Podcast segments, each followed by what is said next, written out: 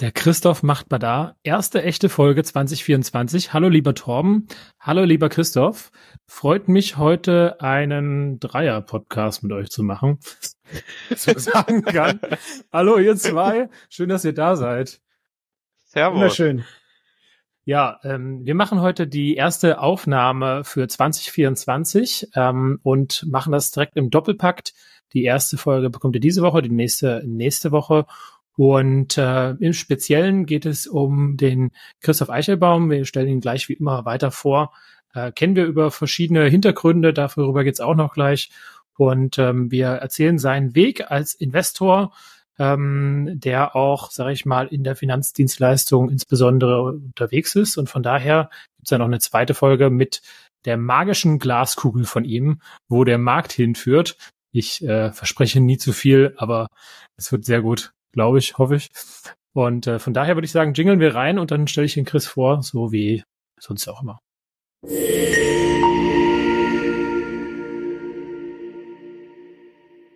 Dieser Podcast wird unterstützt von ohnemakler.net. Immobilien verkaufen und vermieten ohne Makler. Mit ohne Makler kannst du deine Verkaufs- oder Vermietungsanzeigen mit nur einer Anzeige auf allen großen Immobilienportalen automatisch online schalten. Dabei sparst du bis zu 49 Prozent im Vergleich zu Einzelanzeigen auf den jeweiligen Portalen und erreichst so eine größere Zielgruppe und damit natürlich auch mehr Anfragen. Wunderbar wird das Ganze durch eine zentrale Inbox ergänzt. So hast du portalübergreifend eine Anlaufstelle für alle deine Anfragen. Und so funktioniert's. Auf ohne-makler.net registrieren, Objektdaten eintragen, Laufzeiten und Portale wählen und schon ist deine Anzeige online. Und mit dem Code IMMOINSIGHTS1223 bekommst du 25 Euro Guthaben geschenkt. Einfach auf ohne-makler.net slash Gutschein einlösen und 25 Euro Guthaben bekommen. Alle Details und den Link findest du in den Shownotes und in unserem Linktree.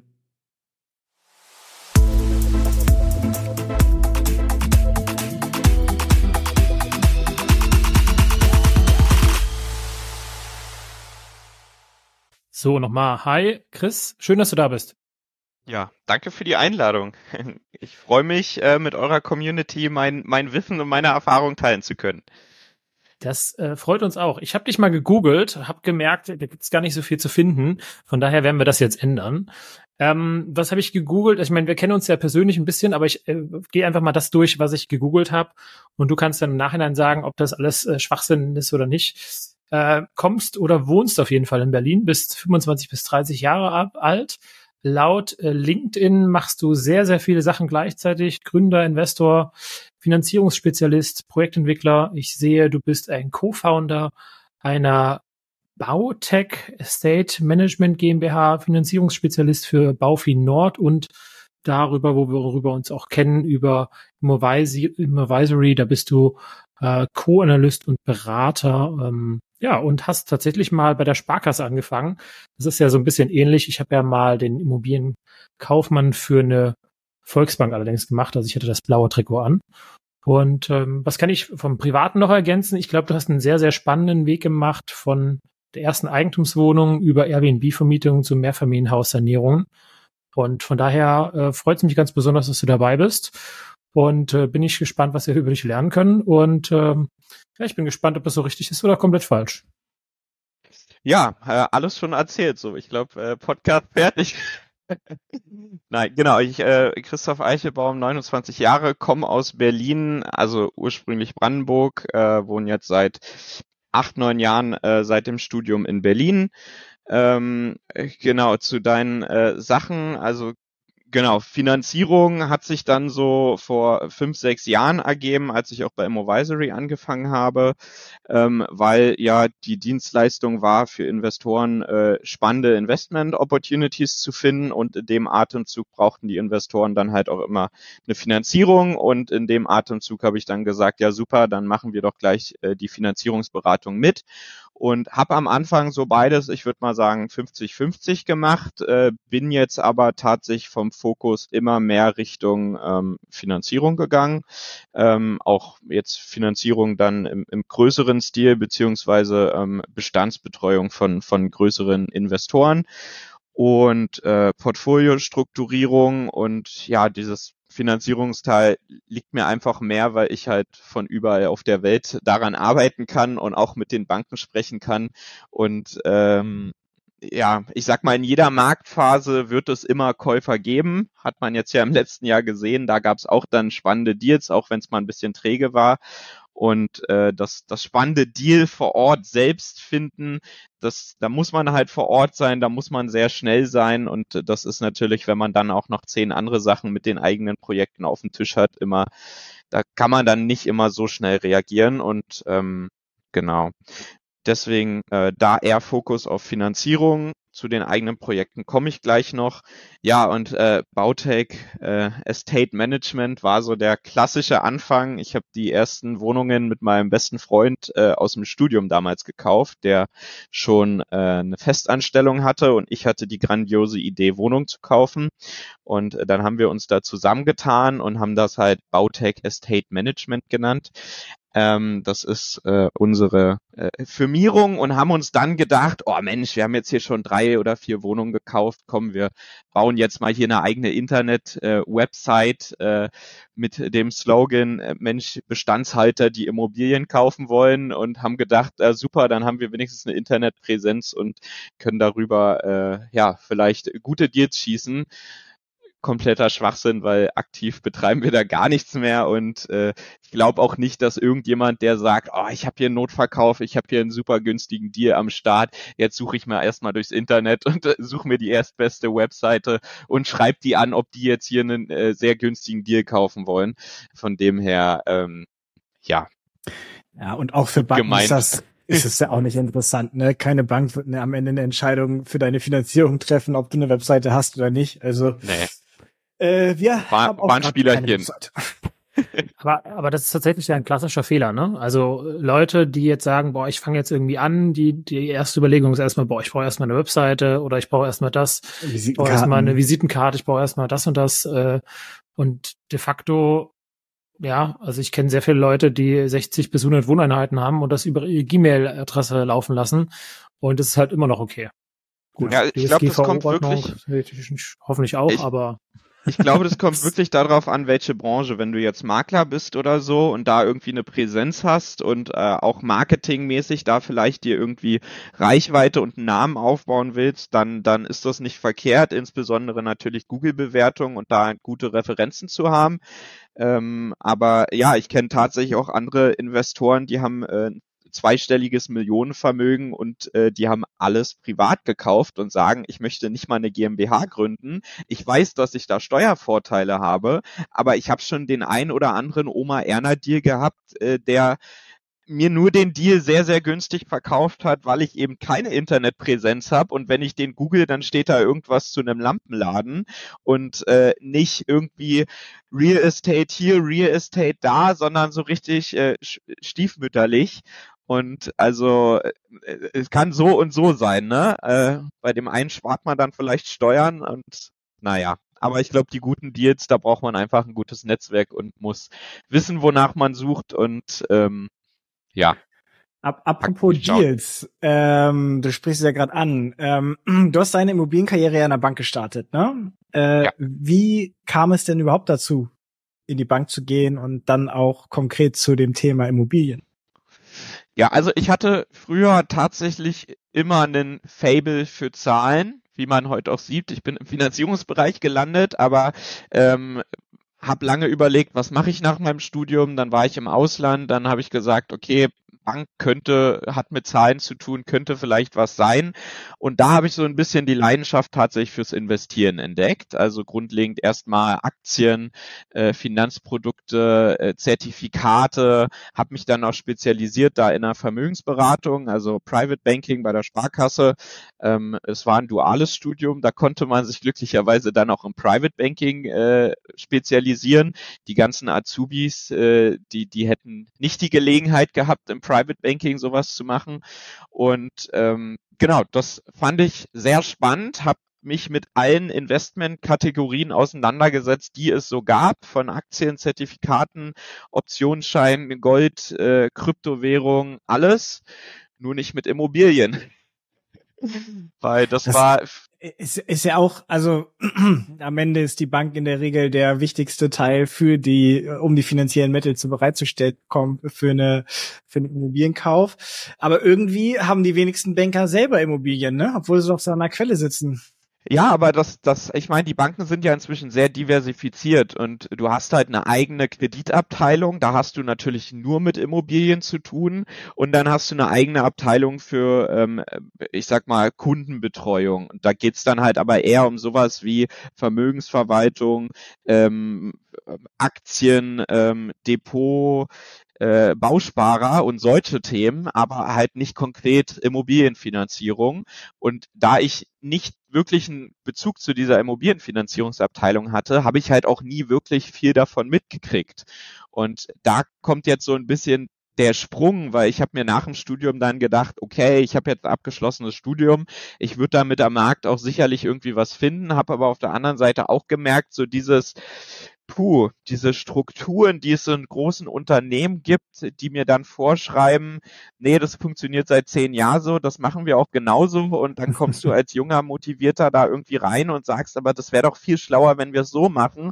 Und die sagen halt, ja, nee, äh, arbeite mal hier noch ein Jahr und lern mal unseren Bereich besser kennen, bevor du dir hier mutmaßt, irgendwie dir deine Meinung zu sagen. Habe ich gedacht, oh, das, das ist nicht so meins und habe damit eh immer so eher in diese selbstständigen Richtung geschielt und habe dann nach dem Studium witzigerweise gedacht, okay, ich kenne mich mit allem Investmentklassen aus, außer Immobilien. Ich will mich jetzt mal irgendwie Richtung Immobilien weiterbilden und bin dann halt über Immovisory so an das Immobilien-Investmentgeschäft rangekommen äh, und habe halt gelernt, wie man Immobilien kalkuliert von der Pike auf und äh, was mich an Immobilien, und ich bin ja jetzt an Immobilien am Ende auch hängen geblieben, obwohl ich was anderes gelernt habe, was mich da halt so begeistert, ist, ähm, dass du bei einer Immobilie extrem strategisch vorgehen kannst. Du kannst halt vor dem Kauf sagen, ich kaufe diese Wohnung in dieser Lage, wo man normalerweise diesen Quadratmeter Preis zahlt, ähm, für diesen Preis, der gut ist oder halt nicht gut ist für diese Gegend, mit dieser Ausgangslage. Ein Mieter kann sehr alt sein, kann ein Student sein, kann mir am Telefon gesagt haben, er plant in einem Jahr auszuziehen ich kann kalkulieren, wie viel ich äh, für die Finanzierung ausgeben muss, wie viel EK ich brauche, wie viel ich für die Sanierung ausgeben muss, um am Ende diesen Output zu haben. Und das jetzt einfach mal ganz einfach runtergebrochen ist halt für mich, ich kann strategischen Vermögensaufbau betreiben, sogar noch eigentlich mit Steueroptimierungspotenzial, weil du halt Kosten da noch gegenrechnen kannst. Und das hat mir am Ende so gesagt, ich will bei Immobilien halt hängen bleiben. Mit Hebel und so, okay, das ist nochmal ein anderes Thema, aber damit habe ich jetzt damals noch gar nicht so drüber nachgedacht. Aber ich meine, ich kann eine Tesla kaufen, ich habe aber keinen Einfluss darauf, ob in Grünheide oder so die Anlage nachher von der Politik verwehrt wird oder Strafen verhängt werden oder hast du nicht gesehen. Ähm, und dann gehen Aktien halt rauf und runter. Bei einer Immobilie kann ich halt ganz klar sagen, okay, ich kaufe die Wohnung gerade so günstig ein, dass ich sie an der nächsten Ecke für mehr verkaufen könnte oder für mehr vermieten könnte ja, damit ist es für mich so ein extrem strategisches Vermögensaufbauding, ähm, was man sehr vielfältig gestalten kann, sei es dann auch noch mit Sondervermietung und Co. Also es ist auch eher diese aktive Komponente, ne, die dich dazu geführt hat, dass du sagst, du machst Immobilien.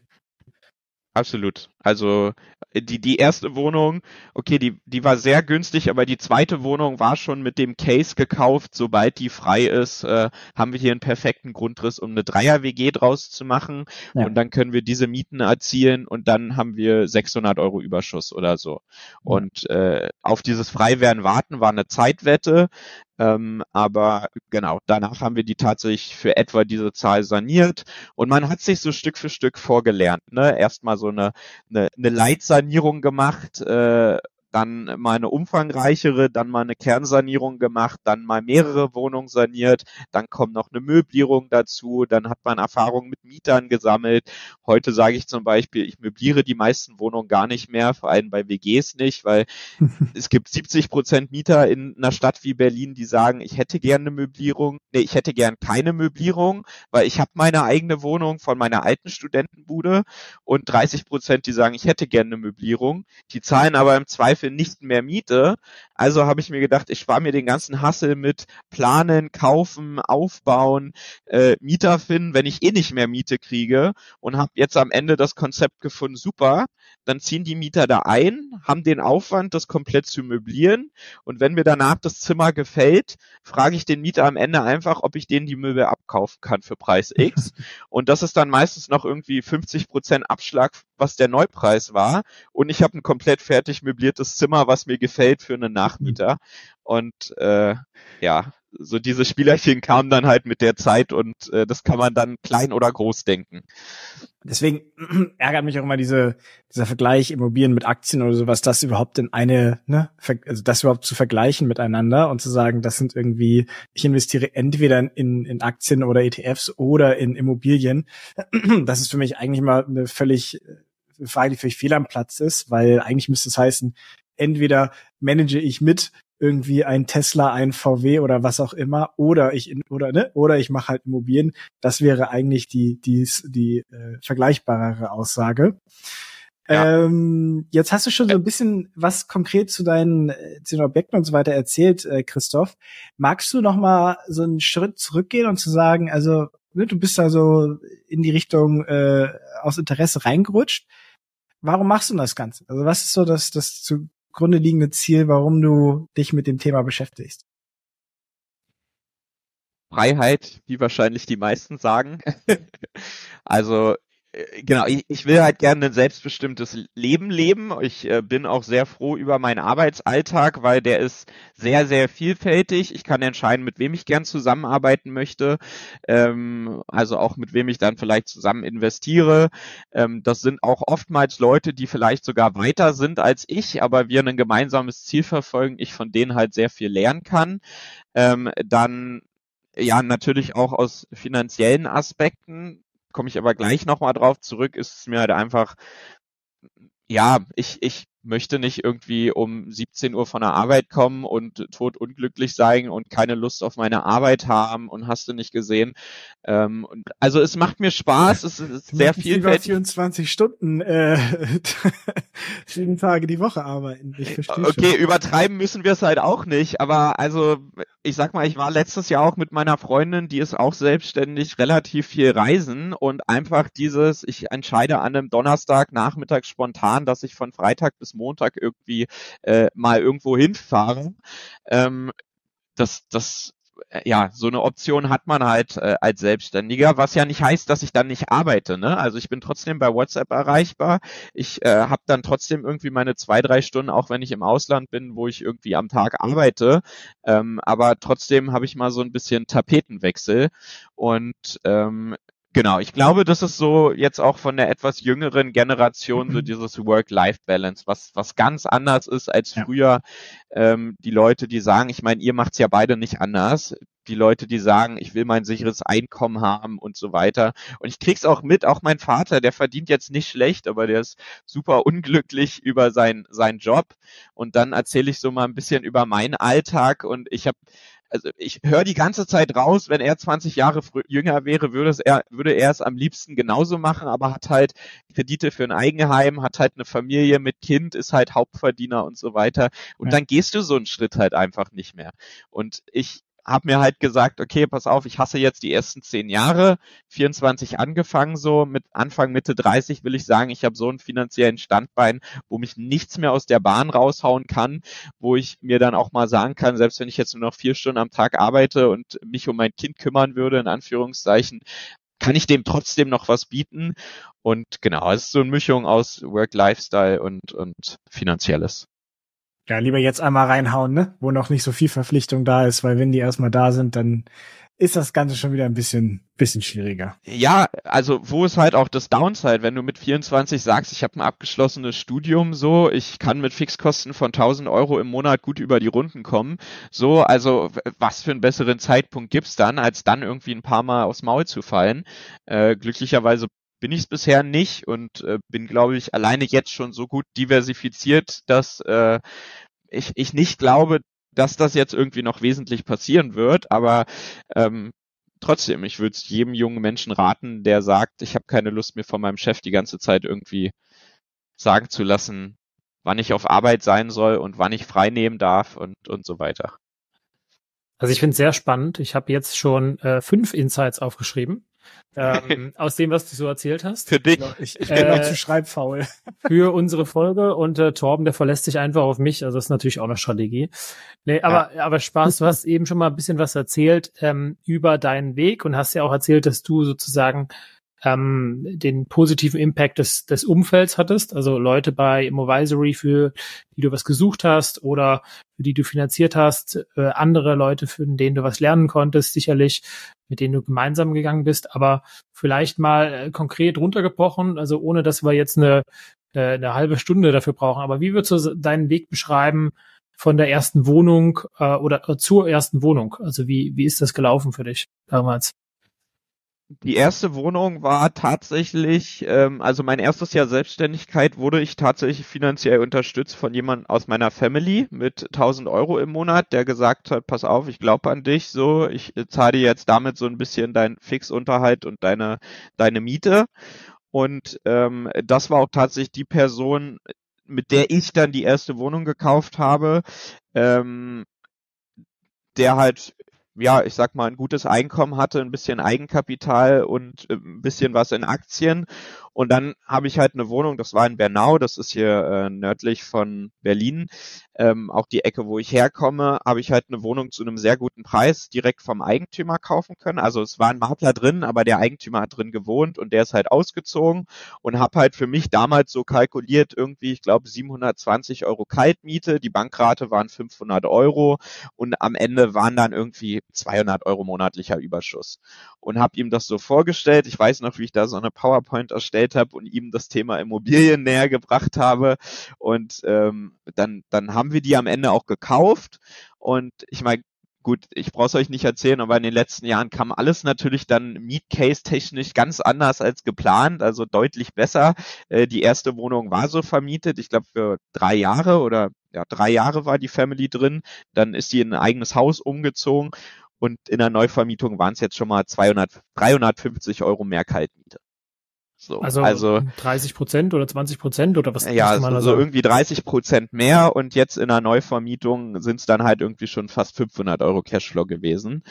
Ähm, und genau, das war jetzt nur mal so die erste Wohnung als Beispiel. Ich habe aber, bevor ich jetzt, ich habe jetzt nicht vier Jahre gewartet und gesehen, wie sich die Miete entwickelt, sondern ich habe ähm, ja, ich glaube, drei Monate nachdem ich diese erste Wohnung dann hatte und festgestellt habe, okay, krass, what the fuck, funktioniert ja, habe ich dann schon mit dem nächsten, das war dann mein bester Kumpel, mit dem halt gesagt, lass uns weitermachen und dann kam eigentlich so Jahr eins eine Wohnung, äh, Jahr zwei drei Wohnungen, Jahr vier vier, fünf Wohnungen oder so und äh, dann so auf diesem Niveau hat sich dann ein bisschen konsolidiert ähm, und wurde dann halt mal alles ausprobiert von WG-Vermietung, Einzimmer möbliertes Vermieten, Normalvermietung. Ich habe in der gleichen Anlage von der ersten Wohnung dann auch noch eine zweite Wohnung, auch vom Eigentümer gekauft.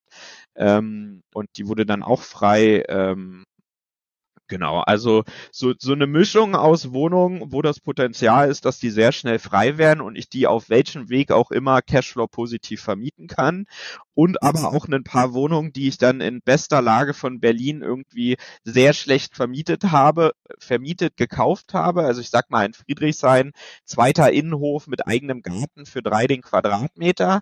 Alleine dieser eigene Garten ist halt schon irgendwie mega.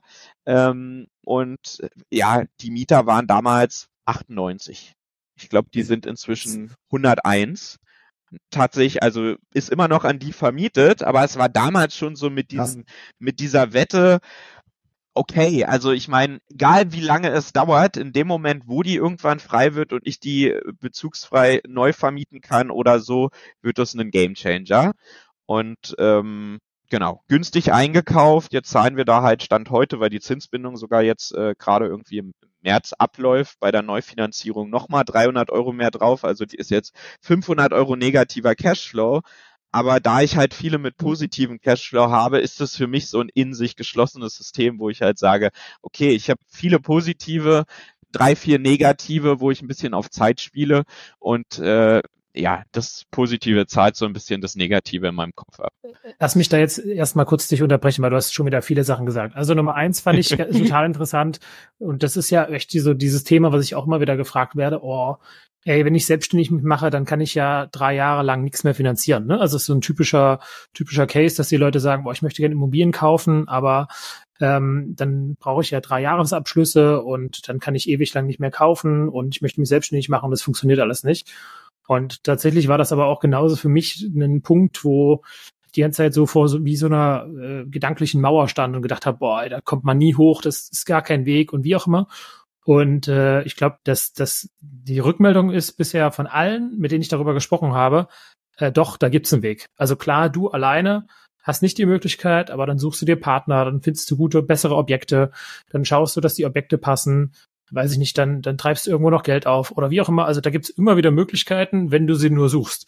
Aber ich glaube, das ist halt ja. diese typische, also dieser erste Step in Richtung Unternehmertum, egal ob du jetzt eine Wohnung dir kaufst oder halt wirklich selbstständig oder Unternehmer sein willst, dass du so eine Mauer dich nicht blockieren lässt, sondern du halt versuchst, darüber zu kommen oder drumherum zu kommen. Ne? Das ist, glaube ich, ja. also das also Erste, da, was da kommen wir vielleicht im Finanzierungspart auch nochmal zurück, aber zu deiner Aussage super spannend. Also ich muss sagen, hätte ich in diesen drei Jahren, wo ich noch keine eigene Bonität und kein eigenes Einkommen hatte, nicht schon angefangen zu kaufen, ich glaube, mein Prozess wäre um einige Jahre langsamer gewesen, weil diese ersten Käufe haben mich ja persönlich wachsen lassen, weil ich halt viel überzeugter war, weil ich es am eigenen Leibe sozusagen erlebt habe. Auch wenn es jetzt mit Co-Investoren und mir nur anteilig die Objekte gehören, ist das ja die gleiche Story. Und ähm, hatte halt zu dem Zeitpunkt, wo ich eine eigene Bonität hatte, schon irgendwie Beteiligung von einem zweistelligen Immobilienbestand wo ich A bei der Bank natürlich auch theoretisch schon sagen kann, guck mal, ich habe hier überall Wohnungen, wo ich Anteilshaber bin, aber noch keinen eigenen Kredit. So, aber ich weiß, wie der Hase läuft. Und ähm, ja, Track Record. Ja, ne? ja, also man, also, ich gebe die auch bei den Finanzierungen gar nicht wirklich an, weil in meiner Schufa stehen die ja auch gar nicht drin. Also weder Einnahmen noch Ausgaben gebe ich nur das an, was, was mir jetzt auch tatsächlich gehört. Aber trotzdem, ich bin einfach persönlich drei Jahre schneller dadurch gewesen, als hätte ich jetzt gesagt, ich warte, bis ich wieder eine eigene Bonität habe. Und ich glaube, das ist ja die Key Message, dass man ja. sagt, loslegen, kreative Wege finden. Jetzt ist bei mir vielleicht auch einfach, wenn ich sage, ich mache mich jetzt selbstständig als was auch immer im, im, im Marketing und dann nebenbei sagen, ich mache jetzt noch Immobilien, ist das was anderes, als wenn ich hauptberuflich Immobilien arbeite und mein Hobby gleichzeitig noch damit verbinden kann, gute Immobilien zu kaufen. Aber ähm, ja, wo ein du, Wille, dein Weg. Es ist witzig, weil ähm, für unseren ersten Fix und Flip, ne, haben wir halt nie gedacht, dass es in der Situation, in der wir zu, dem Zeitpunkt waren, dass wir da überhaupt eine Finanzierung bekommen für ein Fix und Flip Objekt. Am Ende haben wir angefragt, hatten sofort eine Finanzierung und das war das geringste von allen Problemen. Ja. Äh, also da waren wir quasi im Kopf schon noch überhaupt nicht nicht ready äh, und hatten uns da eigentlich eine Blockade gesetzt, die es gar nicht gab.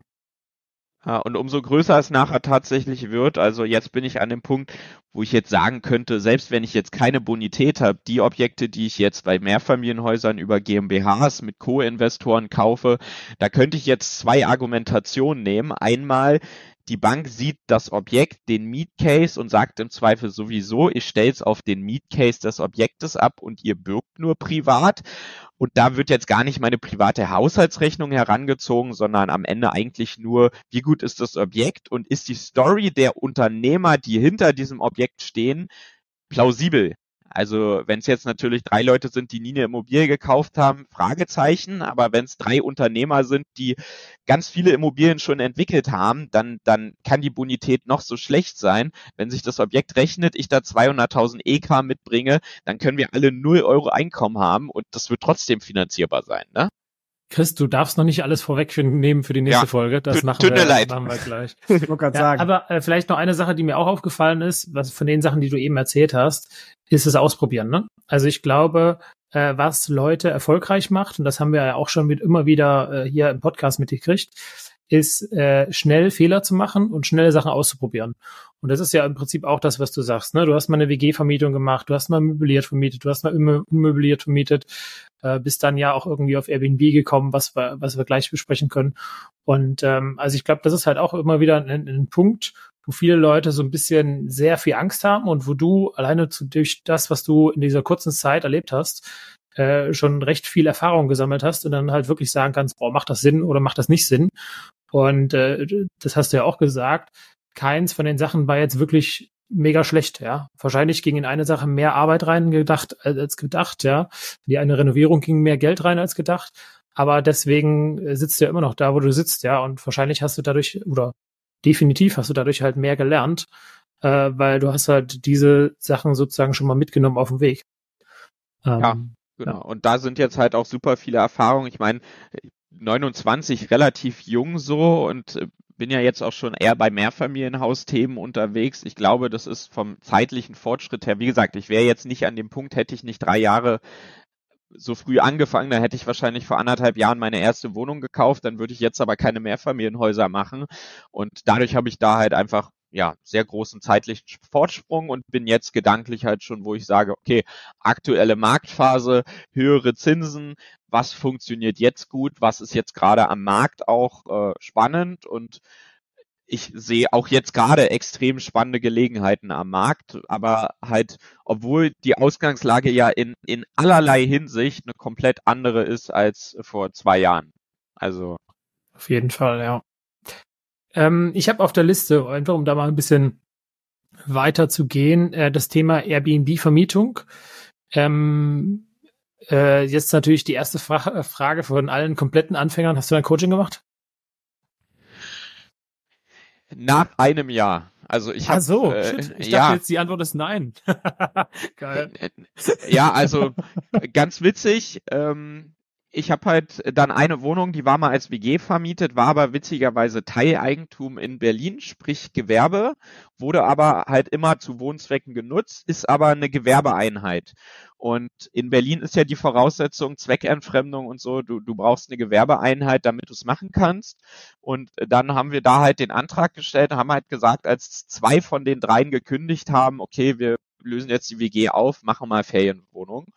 Und dann war so ein bisschen ja auch Learning by Doing und viel mal so gemacht und äh, natürlich auch in, in, also mit jemand anderem dort zusammen, der da schon ein bisschen Erfahrung hatte. Und äh, die Idee war halt, den Cashflow nochmal substanziell bei dieser Einheit zu steigern. So. Am Ende viele Erfahrungen gemacht. Sicherlich Sachen hätte ich ein Coaching von Anfang an gemacht, hätte man da Sachen schneller umsetzen können oder optimaler.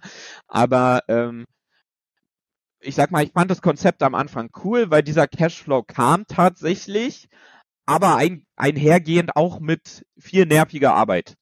Ähm, also so Sachen wie, du bist im Urlaub und äh, weiß ich nicht, deine Hebeanlage im Bad funktioniert nicht mehr und auf einmal wird das Wasser aus der Dusche nicht abgepumpt und die Gäste stehen da halt in, in, in einer Dusche, wo halt Wasser steht und du bist da im Urlaub und eigentlich wolltest du gerade irgendeinen Berg besteigen und äh, denkst dir, ja fuck, also ich muss jetzt irgendwie erstmal einen Handwerker koordinieren. Da Solange das ist wieder das Anlage ist. Ja. Da ist wieder das passive Einkommen. Es schlägt ja, absolut, 100% passiv und da, da war dann irgendwann so, ich habe witzigerweise dann irgendwann Coaching gemacht, habe auch noch zwei weitere Airbnb-Wohnungen an den Start gebracht und da war dann irgendwann so die Erkenntnis, wo ich gesagt habe, okay, warte mal, ich verdiene hier netto, also du musst ja dann noch abziehen sagen wir mal, die Einheit hat anstatt 2000 Euro nachher 5000 Euro Umsatz gemacht. Im Durchschnitt mit Winter lass es 4, 5 sein. Dann gehen 15 Prozent von den ganzen Einnahmen erstmal an Airbnb und Booking weg. So, dann gehen noch 9 Prozent äh, Tourismustaxe weg aus Berlin. Dann gehen äh, Reinigungsgebühren weg. Möbelinstandhaltung. Strom, Internet, GEZ, ähm, die ganzen Tools, die du brauchst, um überhaupt das, das managen zu können und netto kam dann anstatt zwei, zwei acht raus. So, sind 800 Euro mehr im Monat, ja, für den einen oder anderen, der würde sagen, geil, ich mache jetzt mir zehn Einheiten davon, Jackpot. Und ich habe dann halt irgendwann letztes Jahr gesagt, ähm, ich kann hier Mehrfamilienhäuser mit einem Einkaufsgewinn von 300, 400.000 kaufen. Bin ich eigentlich dumm, meine Zeit mit solchen Sachen zu verschwenden? So, und äh, also ich habe ja die Entscheidung für drei Einheiten getroffen. Also sicherlich sind da jetzt 2000 Euro weniger Mieteinnahmen auf der einen Seite. Ähm, und ich habe das jetzt tatsächlich an jemand vermietet, der diese Airbnb-Einheiten und dieses Business selbst betreibt. Ähm, aber ich habe halt festgestellt, so das macht halt Sinn, entweder all auf Airbnb. Dann hast du 20, 30 Einheiten, dann kannst du Skalierungseffekte nehmen, äh, eine eigene Website, um dir vielleicht noch Airbnb-Gebühren zu sparen und, und deine Marge damit zu steigern oder vielleicht mal einen Mitarbeiter für mehrere Einheiten. Aber es hat halt für drei Einheiten gar keinen Sinn gemacht am Ende. Und dann habe ich es an jemand abgegeben, der jetzt wieder eine Fixmiete zahlt, der das komplette. Business selbst betreibt und auch seine Marge macht. Und ich weiß, ich muss mich um diesen ganzen Scheiß nicht mehr kümmern. Also es, es ist ja, ähm, ich kenne die Story ähnlich von einem Kollegen, der WG-Vermietung macht im größeren Stil. Ne? Also ähm, das ist so, ähm, du, du bist dann kein klassischer Buy-and-Hold-Investor mehr, sondern bist du wirklich nochmal selbstständig. Du bist nicht nur ja. Investor, sondern du bist on top nochmal selbstständig mit diesem kleinen äh, Mini-Selbstständigkeit, äh, ja. Immobilien, äh, Immobilien ähm, Unternehmer und dann eben noch Airbnb, WG-Vermietung, was auch immer. Äh, witzig, dass du es dann eben äh, vermietest an jemanden, der das jetzt macht, als Startmöglichkeit, um kurzfristig einfach mehr Geld reinzubringen, um dann mehr Fokus auf das Thema Immobilien zu setzen, halte ich das auch für wunderbare Möglichkeiten, genau mit sowas zu starten. Aber irgendwann kommt man eben an den Punkt, wo dann das Thema Zeit wieder irgendwie ähm, dazu kommt, ne? Ja, und also auch wenn ich jetzt sage, ich war jetzt für die Einheit verantwortlich, ne? Und das waren dann ja auch so Sachen wie, keine Ahnung, dann, dann ging mal das kalt oder warm Wasser nicht, so da musst du den Gästen wieder Refunds anbieten. Du musst schon sehr auf Zack sein und das immer schnell lösen, damit du da auch deine Bewertung dir nicht zerhaust. Und wenn du dann noch sagst, ich habe jetzt irgendwie, ich bin mal im Urlaub, habe fünf Stunden Zeitverschiebung oder so, das sind alles so Sachen, wo ich sage, boah, nee, das, das war nachher für meinen Stress das war es einfach nicht wert. Aber klar, jemand, der sagt als Paar, ich kümmere mich da zu zweit drum und wir haben da unsere sechs, sieben, achttausend Euro Familieneinkommen durch und brauchen beide keine Vollzeitjobs mehr. So total legitim. Das ist jetzt halt einfach nur ja. mein Anspruch von Freiheit, weil da war damit halt nicht mehr erhöht. Ähm, WG-Vermietung zum Beispiel kann ich super krass automatisieren. Also da habe ich teilweise eine halbe Stunde, Stunde Arbeit mit einer kompletten Neuvermietung, weil die Mieter suchen den Nachmieter, die machen die Besichtigung, die stellen mir den nachher vor, ich telefoniere zehn Minuten mit dem Mieter, ich mache im Zweifel nicht mal mehr die Mieterübergabe, das können dann auch die Mieter selbst machen. So, also das, das hat einen großen Mehrertrag, aber den Aufwand kann man sehr krass optimieren. Aber wie oft ich in diesen Ferienwohnungen nachher war, was mich dann irgendwo aus anderen Tagesplänen rausgerissen hat.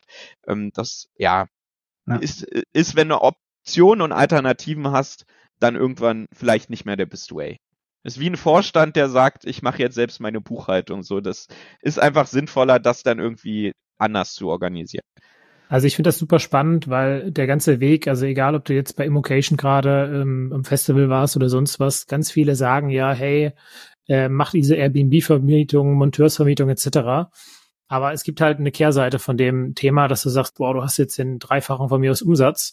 Ja, du hast halt auch ungefähr siebenfache an Arbeit und äh, musst dir halt überlegen, ob du das halt äh, ja machen willst, wirklich mit deiner Zeit oder nicht. Ähm, und du hast ja schon gesagt, dein Weg führte dann über die äh, Mehrfamilienhaus-Thematik und tatsächlich ist das ja eigentlich äh, super spannend, weil äh, wir alle drei haben irgendwie mit Wohnungen angefangen ähm, wir kennen uns zwar jetzt auch schon drei Jahre, glaube ich, sowas, aber ist nicht, nicht bewusst beeinflusst und alle irgendwie in Richtung Mehrfamilienhäuser gegangen über die Zeit. Und von daher bin ich total gespannt, gleich nochmal was über dein letztes oder aktuelles Mehrfamilienhausentwicklungsthema zu hören. Ähm, aber ich würde sagen, wir gucken mal noch, ob wir ein, zwei Themen hier auf der Liste noch machen. Ich habe schon entschieden, heute äh, es ist noch nicht die letzte Folge. Also du musst noch mal kommen, Chris ähm, weil ich glaube, du hast sehr, sehr viele Learnings, von denen die Leute äh, profitieren können. Zum Beispiel sowas wie äh, WG-Vermietung und den Prozess damit gut aufsetzen. Ich glaube, das könnte auch mal ein super spannendes Thema sein. Wenn ihr irgendwelche Themen, von denen die der Chris gerade erwähnt hat, spannend findet, meldet euch gern bei uns. Ihr wisst, wo ihr uns erreicht. Instagram, und, ähm, schreibt uns bei Instagram. Zum Beispiel. Oder bei Torben nicht mehr über den Linktree, aber das klären wir dann anders. Torben, mach mal weiter. ähm, Christoph, jetzt haben wir schon gehört, deine Story als Immobilieninvestor entwickelt sich, ne? Ist so eine, so, so ein Entwicklungsgrad, den man da lang geht. Was ist denn äh, Stand jetzt dein größter Engpass? Und was war das in der Vergangenheit? Was ist es jetzt? Womit könnte man dir morgen helfen? Viele Millionen im Lotto gewinnen. okay, ich glaube, den Engpass haben wahrscheinlich viele, aber also ähm, letztes Jahr ist natürlich am Immobilienmarkt dann auch ein bisschen ruhiger geworden, wo ich dann so ein bisschen überlegt habe, okay, Neuausrichtung, Fokus und so, womit will ich mich jetzt halt mehr befassen. Und ähm, ich sag mal jetzt äh, die die Summe von diesen letzten vier fünf Jahren und den Erfahrungen die ich da halt so gemacht habe, weil ich es auch meistens dann immer organisiert habe. Also der Deal bei den Co-Investments war dann meistens so, die Leute bringen EK und Bonität und ich kümmere mich dafür laufend um alles. Die haben gar nichts damit zu tun und ähm, dann mit einer entsprechenden heftigen Beteiligung oder so. Und im letzten Jahr habe ich dann halt irgendwie gesagt, hm, okay, jetzt ist weniger zu tun, sowohl bei Finanzierung als auch bei bei ähm, bei Transaktionsgeschäft und habe halt geschaut, okay, der Markt wird irgendwann wieder anziehen, womit möchte ich denn eher Zeit verbringen, was macht mir halt am meisten Spaß. Und das ist halt eher so, ähm, ja, größere Finanzierung oder ähm, ich sag mal Kunden, die sagen, ich habe jetzt eine Million aufwärts, möchte mehrere mhm. Mehrfamilienhäuser kaufen, da auch so ein bisschen allumfassend zu betreuen und, und, und zu beraten. Und habe halt gleichzeitig gesagt, okay, warte mal, ich habe ein Netzwerk von äh, Handwerkern, Hausverwaltungen, Finanzierungskontakten, habe einen guten Zugang zu Maklern, zum Markt selbst, äh, kann auch Finanzierungen, weil ich es ja selbst mache, sehr schnell bewerten. Also wenn ich jetzt ein Mehrfamilienhaus vor mir habe, oder auch eine Wohnung, dann kann ich ja mein Tool anschmeißen, kann sagen, okay, so und so sieht die Finanzierung aus und wo andere erstmal ihren Berater anrufen müssten, kann ich dann direkt im Hintergrund sagen, okay, wir kriegen hier die und die Finanzierung hin und brauchen das und das Eigenkapital. Also das kann ich alles so irgendwie bei mir auf den Tisch machen. Mhm. Und ja, dann habe ich halt gesagt, so, okay, wo ist jetzt gerade so ein bisschen der größte Hebel und auch die größten Chancen?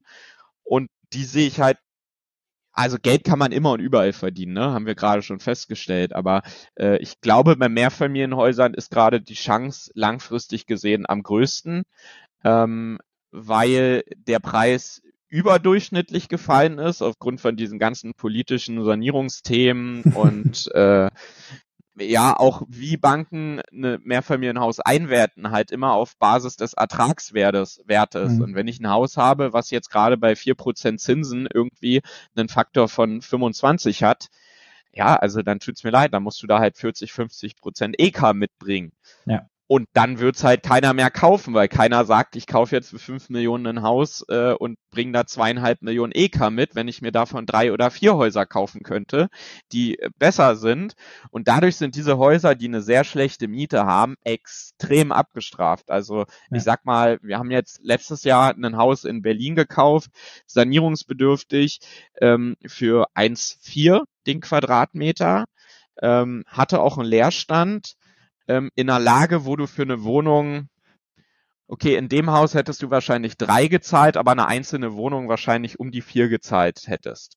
So, und da war für mich so ein bisschen der Punkt, wo ich gesagt habe, okay, warte mal, die Knappheit ist extrem groß, die Mieten explodieren. Und wenn ich jetzt aber einen Einstieg für so ein Mehrfamilienhaus von 1,4 habe, aber das gleiche Gut am Ende habe, sprich eine Wohnung, die ich am Ende vermieten kann, sagen wir mal 80 Quadratmeter, und ich kann aber für 1,5 den Quadratmeter oder 1,6 oder von mir aus 2 den Quadratmeter das einkaufen, anstatt für 4 oder 5 den Quadratmeter. Und ich schaffe es irgendwann mal, diese Wohnung neu zu vermieten für 16, 17, 18, 19, 20 Euro oder Sondervermietung. Dann ist halt mein Hebel, also ich kann doppelt so viel Wohnraum quasi kaufen für den gleichen Preis. Martin, Und wie war das Zitat nochmal? Du weißt, welches ich meine. Du weißt, welches Zitat ich meine. Tatsächlich gerade nicht. Kaufen mit den Preisen von gestern und vermieten. So. Du weißt, Martin, du weißt es doch ja, nicht. Ja, ja. Aber tatsächlich finde ich es super krass, äh, weil, also wir haben ja schon festgestellt, dass wir uns seit einigen Jahren kennen und dann irgendwie mal, ich sag mal, im Jahr irgendwie drei, vier Touchpoints haben. Aber du hast gerade zu 100 Prozent mein Businessmodell aus dem letzten Jahr genommen, ne? Ähm, nur mit dem Unterschied, dass ich halt im NRW einkaufe eher so für 700 Euro auf den Quadratmeter und dann halt vermiete für 10. Ja, also es ist genau, aber exakt genau das Gleiche, wo du denkst, die, wenn es einzelne Wohnungen sind, kannst du die wieder verkaufen für, weiß nicht, wenn der Markt sich beruhigt hat, 1,8 bis 2, 2,5. Also hundertprozentig genau das Gleiche. Also diese, das ist, das ist eigentlich Kaufpreise dumm, ändern sich ja nicht. Das zahlst ja einmal, danach sind sie gezahlt. Die ändern sich ja, danach aber das, nicht das, mehr. Das Und ist eigentlich dumm, dass wir das halt in einem Podcast feststellen und nicht halt äh, uns ordentlich mal besoffen haben in der Runde und dann gemeinsam, also einer hat ein Learning gemacht und hätten dann zwei Jahre früher alle gemeinsam angefangen. Weißt du, das ist eigentlich Ja, also, oder in der Schule hätte man sowas gelernt, aber das passiert hier ja nicht. Ja, Moment, Ja, oder aber, nee, aber wenn, Christoph, das, wenn wir das in der Schule gelernt hätten, dann gäbe es das Potenzial nicht, weil dann würden Ja. es alle machen. Christoph, ich hatte in meinem Studium, ich habe ne Betriebswirtschaft studiert. Ich hatte in meinem Studium das Thema Investitionsrechnung. Und das erste Mal eine Investitionsrechnung gemacht habe ich bei meiner ersten Immobilie. Ich wollte sagen, da, aber Also, Investitionsrechnung ist- für kaufe dir eine Maschine für deinen Betrieb, ne? Korrekt. Aber dass das Gleiche auch mit den gleichen Prämissen für eine Immobilie genutzt werden kann, äh, hm. Aber Ja. ich muss euch sagen, also ich habe ja den Immobilienkaufmann und Fachwirt gemacht und habe dann mein, bei meiner ersten Wohnung eine äh, sieben äh, seitige Excel meinem Berater vorgelegt, meinem Sparkassenberater damals, obwohl ich ja bei der Volksbank gearbeitet habe, aber der hat mir bessere Konditionen geboten. Und äh, tatsächlich hat er gesagt, er hat sowas noch nie gesehen. Hm. Und ähm, hat Das das das sozusagen eine damals auf einen Immocation-Level getrieben, ja, von dieser Ja. Kalkulation her Ja, das und habe dann meine Professoren da drüber laufen, schucken, schauen lassen, ob denn die Abschreibung richtig berechnet würde oder so. Und der Berater hat mir einfach direkt dann äh, die Zusage gegeben, als er die Kalkulation gesehen hat. Weil er hat gesagt, er versteht die Kalkulation nicht, aber ich habe mir viel Gedanken gemacht und das scheint so bestimmt zu stimmen. Ja, So, ihr Laber, ihr äh, ja Labersäcke. der, der, der Torben, der Wir Torben, der müssen- kriegt schon wieder die Krise, weil wir sind bei 45 Minuten gleich angelangt Also in neun Sekunden. Drei Fragen fertig. Und wir haben ein Drittel geschafft. ähm, deswegen würde ich jetzt mal äh, weiterkommen zu den nächsten zwei Fragen. Und zwar, äh, gut, du hast eine Sache schon gesagt. Was ist denn mal so richtig schlecht gelaufen? Ich würde sagen, so eine Situation im Urlaub zu sein und äh, auf einmal beschweren sich die Mieter, das ist schon richtig schlecht. Ist aber im Zweifel, ja, irgendwie Ein gutes finanziell- Schlecht. Ja, ja. finanziell verkraftbar. Äh, hast du noch was, was richtig schlecht gelaufen ist und dann aber auch gerne schon mal was, was richtig gut gelaufen ist? Also ehrlich gesagt, ich bin bisher immer gut durchgekommen, aber weil ich halt extrem strategisch, bevor ich irgendeine Entscheidung treffe, mich halt von vornherein mit allem Möglichen befasse. Äh, klar, ich hatte ein, zwei Mal Mieter, die in Corona irgendwie gesagt haben, ich kann gerade meine Miete nicht bezahlen. Ich hatte auch mal einen Mieter, der gefragt hat, ob er die Dezembermiete nicht bezahlen kann, weil er Weihnachtsgeschenke kaufen muss und ob er die auf die nächsten drei Monate strecken kann. So, aber nee, also mein schlechtestes war halt so, okay, eine Sanierung ist teurer geworden als geplant und dann muss man halt irgendwie ein bisschen hasseln und überlegen, wo man es herkriegt, aber man weiß ja nachher, wofür man es tut. Ähm, so, die guten Erfahrungen sind wahrscheinlich 95 Prozent, wo ich halt einfach sage, alle Meet Cases, die ich mir immer in der Vergangenheit gestellt habe, wurden übertroffen. Alle Strategien, die ich mir so vorgesetzt habe, weiß ich, dass die eintreten werden oder werden so eintreten. Äh, ich hatte bisher noch keine irgendwie Gerichtsstreitigkeiten, wo ich sage, ich musste einen Mieter aus meiner Wohnung rausklagen, den ich da selbst mal reingesetzt habe. Ähm, von dem her, nee, also bisher habe ich festgestellt, dass es ein People's Business ist. Und wenn du die Bedürfnisse der Menschen auf der anderen Seite dort irgendwie in alle möglichen Sachen mit einbeziehst, sei es jetzt Sanierung, sei es jetzt Mietanhebung oder so, dann, dann führt man halt auch so Gespräche, wo du sagst, sehen Sie mir nach, liebe Mieterin, Sie zahlen da 5,50 Euro. Das reicht auf jeden Fall nicht aus, um an dem Haus oder an Ihrem Schuppen, den Sie für 0 Euro noch mit dazu kriegen, jetzt für 5000 Euro irgendwie was neu zu machen. Ja. Ähm, aber ja, also auf kurz oder lang, wenn da ein bisschen mehr übrig bleibt, versprechen wir Ihnen, dass wir hier auch ein paar Sanierungen vornehmen.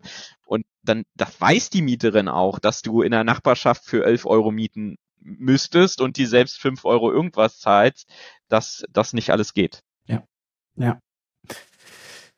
Sehr schön. Dann, du hast es eben schon angesprochen, du fokussierst dich äh, oder schaust, dass du im Vorwege deine Strategien klar ziehst. Was ist denn so dein Schwerpunkt als Investor? Also was bringst du äh, jetzt auch in deine Partnerschaften zum Beispiel hauptsächlich ein, beziehungsweise da, was ist das, worauf du dich am, am meisten konzentrierst? Ist das die Finanzierung und die Akquise?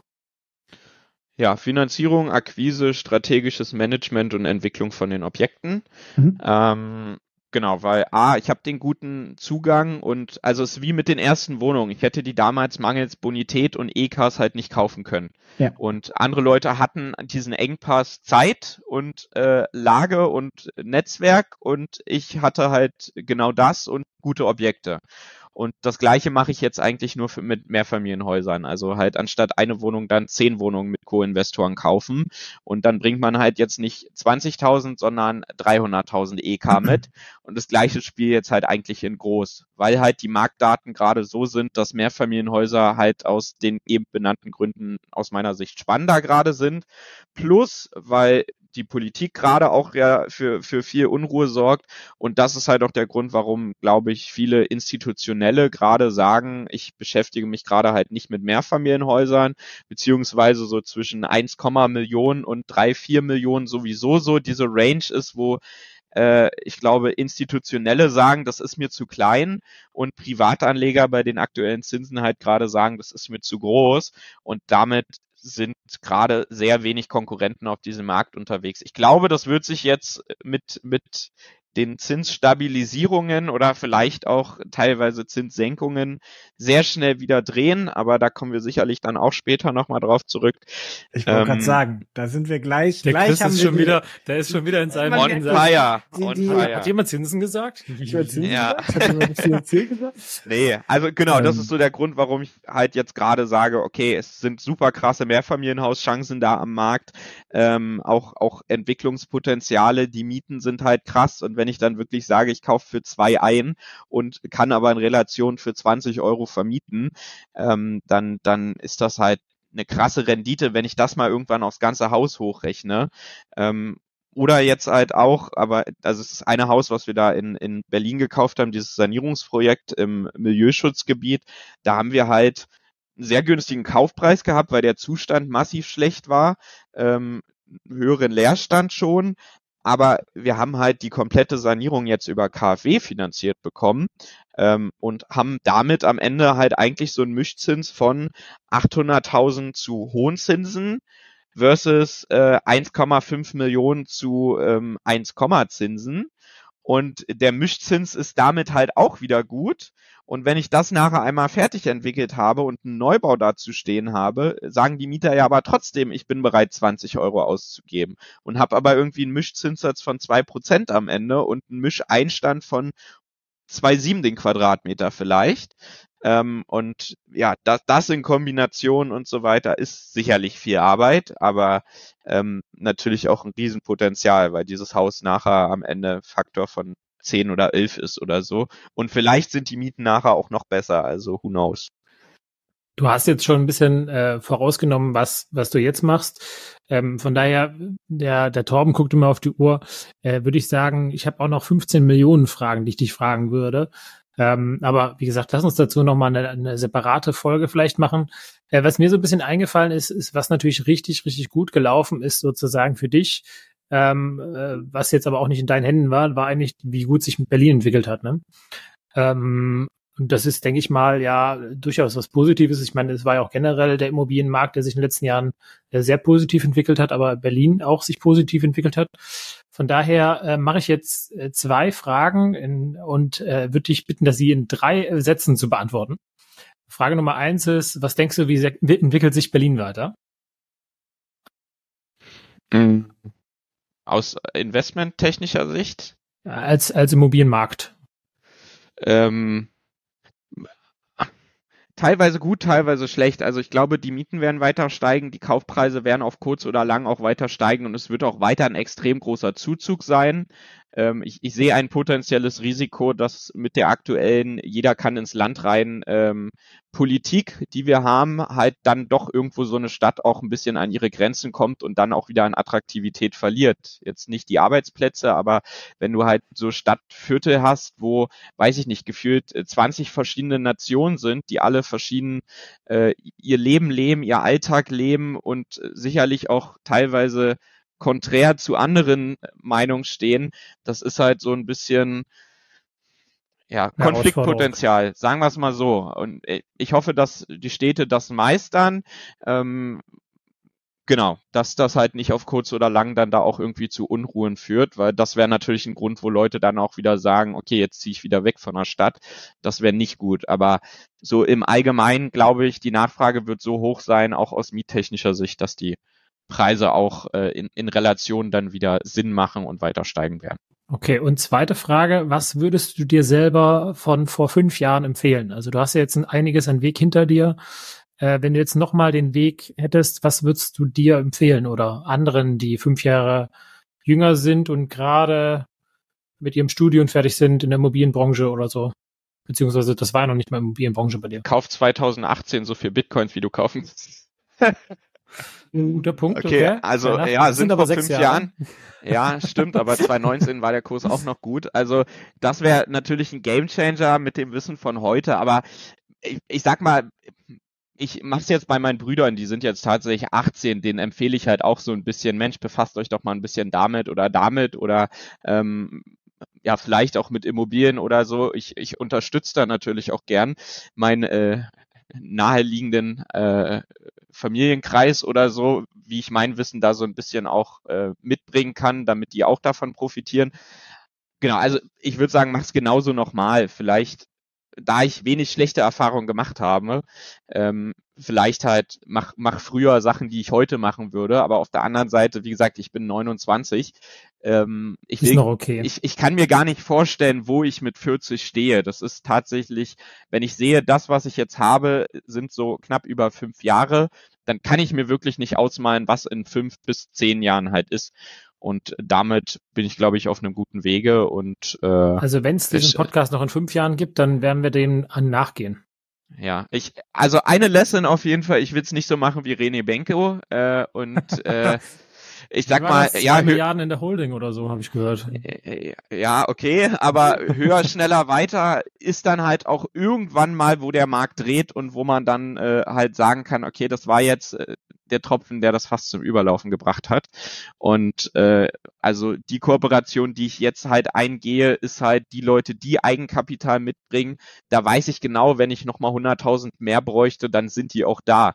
Und nicht halt so eine Kooperation, wo ich sage, okay, wir bringen jetzt 200 mit und 205 liegen auf dem Konto. Und wenn irgendwo ein Plan nicht aufgeht, dann haben wir halt ein Problem, weil die Bank gibt uns nicht mehr und wir müssen aber eigentlich was machen.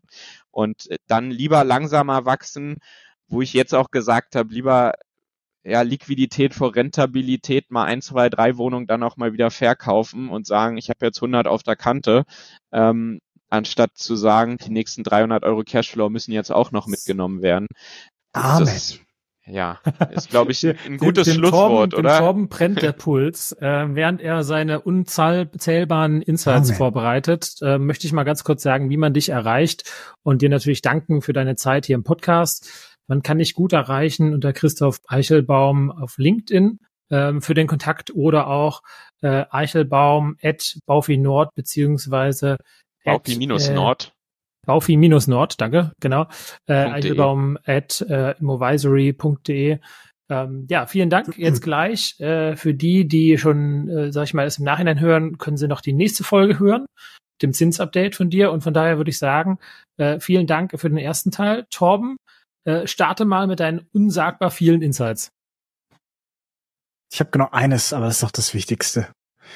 Ich finde, äh, Christoph ist äh, äh, wunderbares Beispiel, wie man mit seinen, wie seine persönliche Immobilienstrategie mit an den Herausforderungen ne, und mit einem selber, mit der Persönlichkeit wächst. Und äh, dass halt zu jedem Zeitpunkt unterschiedliche Dinge Priorität waren und jetzt sind eben andere Dinge wieder wichtig, die vorher weniger wichtig waren oder die noch gar nicht überhaupt erreichbar waren. Und äh, das finde ich sehr schön. Das ist für mich das, das Insight eigentlich aus dieser Folge. Ja, und ich habe nur acht Stück. Ähm, ja, erzähl mal. Daher fange ich auch mal ich, an. Ich bin dann mal in fünf Minuten wieder da, ja. ja genau. Also, also Nummer eins ist keep it simple. Ja, also das ist immer das, was du gesagt hast. Mach jetzt keine Webseite für irgendeinen so Scheiß, sondern versuch einfach äh, die Bank zu überzeugen etc. und und mach dir nicht mehr Aufwand, als du machen willst. Äh, du hast dann gesagt, Netzwerk ist key, können wir auch immer nur wieder unterstreichen. Äh, die Dairy Community ist dafür das beste Beispiel. Äh, dann hast du gesagt, lass dir keine Vorgaben machen, äh, mach die Dinge, mach lieber dein eigenes Ding. Ja, Thema Selbstständigkeit auch hundertprozentig richtig. Ähm, Strategie anpassen an den Markt. Thema möblierte Vermietung hast du gesagt. Äh, ich glaube, du hast 15 Mal machen gesagt, ohne machen zu sagen. Äh, du hast gesagt Fokus, also Thema Airbnb-Vermietung, wo du gesagt hast, boah, macht man zwar Geld, aber ist jetzt nicht der Riesenhebel und ich will lieber das dann weitergeben. Äh, Geld kann man immer machen und überall verdienen, finde ich eigentlich ein sehr schönes Credo. Und ähm, dann last but not least, ganz, ganz wichtig, beziehe die Bedürfnisse der Kunden, der Mieter mit ein und generiere einen Mehrwert und so gewinnen alle. Ich habe auch noch einen Insight. Sehr gut. Ke- Kenne, kenne einfach äh, dein Spielfeld, sage ich mal. Wenn, wenn du zu einer Bank gehst und irgendwas vorstellst, dann musst du wissen, was die Bank von dir erwartet und was sie braucht. Wenn du irgendwie dich mit Immobilien befasst, sei es jetzt kleine Wohnungen, Mehrfamilienhäuser, ich, ich kenne mich jetzt zum Beispiel nicht mit einem Kaufhaus aus, also kaufe ich halt keine Kaufhäuser oder Gewerbehallen. So, äh, wer weiß, was in Zukunft noch kommt oder so, aber dann tastet man sich langsam ran und ist so gut da drin, dass man irgendwann einfach sicher ist und weiß, wie man mit der Materie umgeht und das kenne dein Spielfeld und die Spielregeln. Danke dafür. Da, damit gehen wir in die nächste Folge. Vielen Dank dir und äh, ich freue mich, wenn ihr auch die andere Folge hört. Hier kommt das Outro. Vielen Dank. Ihr wisst, wo liken geht, teilen und alles andere. Bis denn. Danke euch. Tschüss.